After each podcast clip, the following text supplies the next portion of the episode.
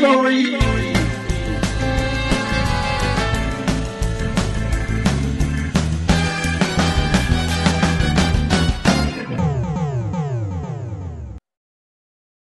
Buongiorno e bentornati al Big Gnomo Theory. Oggi la teoria di cui parliamo è la teoria dei supereroi, o forse solo dei super. Perché questa precisazione? Perché oggi andiamo a parlare di The Boys, serie che con oggi di 9 ottobre ha concluso la sua seconda stagione con un finale col botto e questo mi ha spinto a parlarne direttamente, così da potervi dare un'anteprima. Vi avviso già che ci saranno spoiler sicuramente in quello che vi dirò, perché diventa inevitabile, soprattutto avendo una serie già con più stagioni di cui parlare. Allora, innanzitutto, de- per chi non la conoscesse, The Boys è una serie supereroistica basata su un fumetto di Garth Ennis, fumetto uscito eh, dal 2006 al 2012. Nel 2019 è uscita la prima stagione, um, che ha riscosso un grande successo in tutto il mondo per via di come ha trattato il tema supereroistico, ovvero dissacrandolo. E in The Boys i supereroi sono super, è vero, ma non sono così eroici, soprattutto quelli più famosi. Sono persone che, grazie alle loro abilità sovraumane, hanno ottenuto il successo, ma il successo e il potere ha dato la testa a molti di loro. Divent- soprattutto i più famosi, i, i sette, che sono la faccia dei supereroi, nonché diciamo la parte più commerciale dell'azienda che, di, che li rappresenta, la Vote International, sono quindi persone in cui il potere e la notorietà ha dato alla testa, li ha proprio corrotti. Soprattutto sul leader dei sette si può vedere questo, Homelander, che in italiano è stato tradotto come il patriota. Homelander è un sociopatico eh, che pensa veramente di poter fare tutto quello che vuole perché lui è Homelander. Questo effettivamente si riflette poi nelle sue azioni. Lui ha un volto pubblico, un personaggio molto amato, ma dietro le quinte è il più stronzo di tutti quanti. A questo riguardo è memorabile una scena della prima stagione in cui qualcuno dice a Homelander che qualcosa non può essere fatto e lui risponde I am a Homelander, I can do the fuck I want, ovvero sono il patriota, io posso fare quel cazzo che mi pare. Questa è proprio la piena rappresentazione del carattere di Homelander e in scala più ridotta anche degli altri super ma veniamo veramente al, al cuore di questa, di questa, serie. Perché è vero che parla di, super, di supereroi, parla di persone corrotte, ma parla anche di chi li combatte, i The Boys del titolo. Eh, I The Boys sono un gruppo raccolto da Billy Butcher, che è un ex agente della CIA, che ha un interesse personale nel vedere i supereroi distrutti, soprattutto Homelander.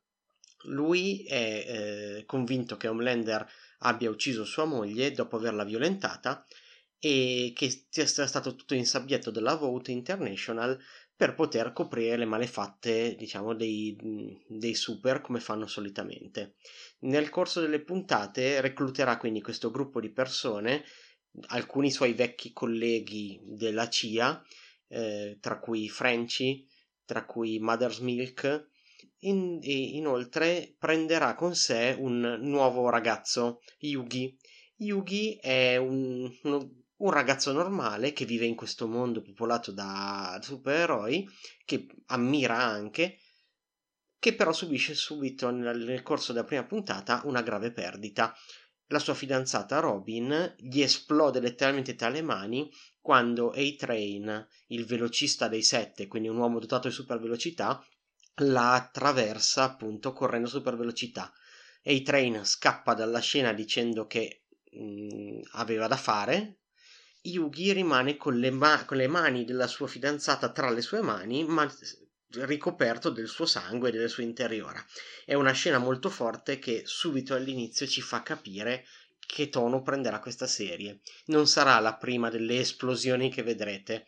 Corpi che saltano in aria ce ne sono una marea, proprio per via della natura molto violenta della scrittura della serie e eh, del tema appunto dell'abuso dei, dei superpoteri. Ma non tutti i super sono super corrotti. c'è ancora qualcuno che crede effettivamente negli ideali dell'eroismo e del utilizzare i propri poteri per un bene superiore.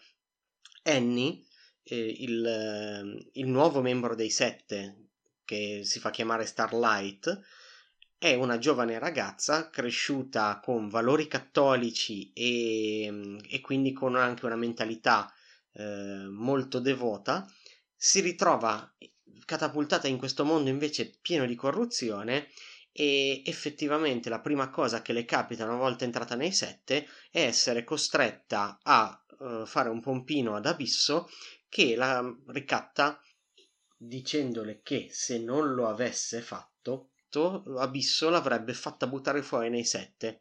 Questo è ovviamente un uh, paragone con quello che succede nel mondo dello spettacolo, uh, soprattutto americano il fatto che giovani ragazze debbano essere costrette a prostituirsi e comunque a subire violenza in questo modo per ottenere una parte è una critica molto feroce al sistema americano.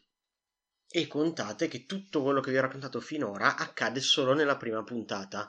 Quindi, potete, come potete capire, è una serie densa di avvenimenti.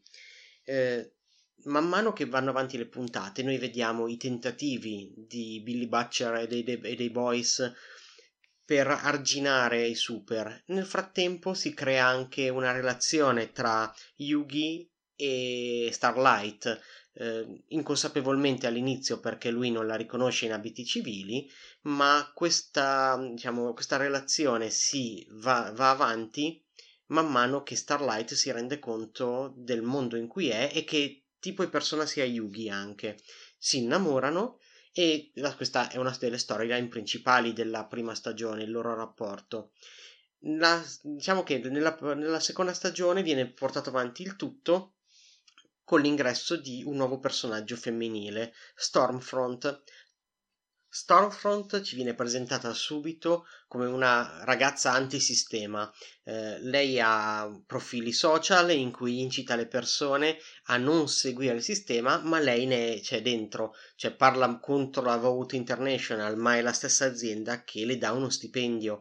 Tutto questo anche per rappresentare l'ipocrisia dei personaggi che sono all'interno, diciamo, delle posizioni di potere e ne parlano male. Ovviamente tutto questo è fatto per una sorta di marketing. Stormfront è uno degli antagonisti principali di questa seconda stagione. È un personaggio che ha un obiettivo, che ha un piano e farà di tutto per poterlo realizzare. Nel corso delle puntate capiamo come eh, la sua figura non sia una figura pulita, a parte l'ipocrisia del parlare male dell'azienda per cui lavora capiamo che c'è qualcosa di più dietro, cominciano a esserci affermazioni e, oppure anche un certo tipo di linguaggio del corpo che ci fa capire che ha una parte ancora più oscura di quello che possiamo pensare. E questa parte è una parte fondamentalmente razzista. Addirittura si viene a scoprire qualcosa sul suo passato e diciamo che eh, il suo nome non è un caso. Infatti, Stormfront è il nome di un forum molto attivo di suprematisti bianchi.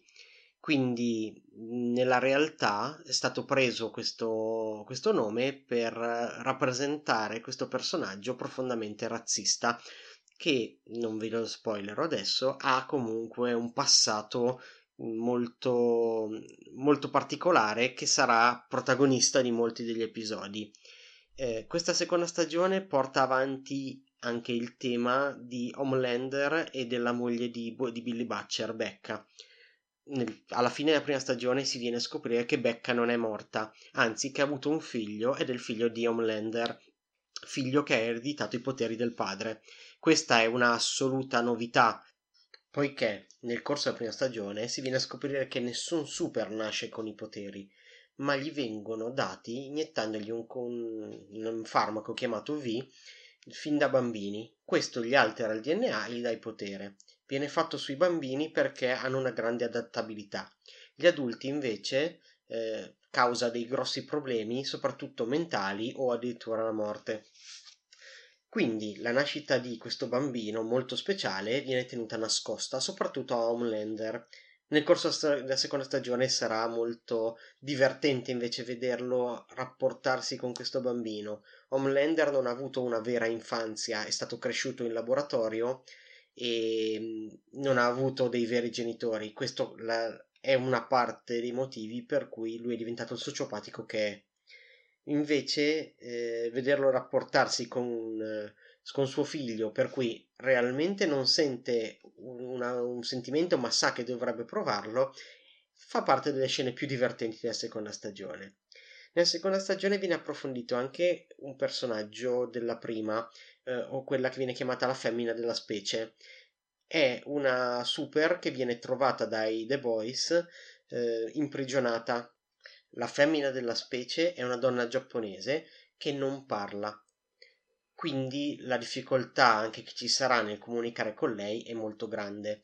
Eh, Frenchy soprattutto la prende molto a cuore, anche dopo che hanno scoperto che ha dei poteri, e cerca di eh, comunicare con lei. La femmina della specie inizierà quindi a aiutare i boys e sarà più o meno il loro braccio armato super. Inoltre l'evoluzione del suo rapporto con Frenchy è una delle cose più interessanti di questa nuova stagione. All'inizio di questa seconda stagione ci sono state pesanti critiche da parte del pubblico sulla scelta di distribuire una puntata a settimana. Secondo me è stata una scelta vincente, perché mm, ci ha permesso di guardare con attenzione ogni episodio e ha permesso anche a internet di scatenarsi sulle ipotesi di quello che stava succedendo. La mole di informazioni che è stata data, infatti, eh, rende poco, a mio parere, in un binge watching.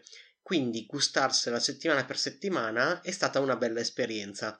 È una serie che mi è molto piaciuta, è molto dissacrante e io amo questo genere di cose perché fa pensare, fa riflettere e diverte soprattutto.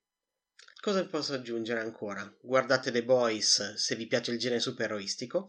Se odiate i supereroi, guardate comunque The Boys perché vedete esattamente il perché li odiate.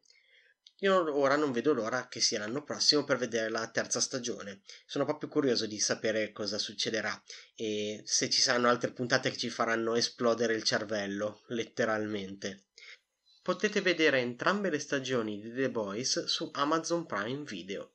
Noi ci sentiamo alla prossima serie.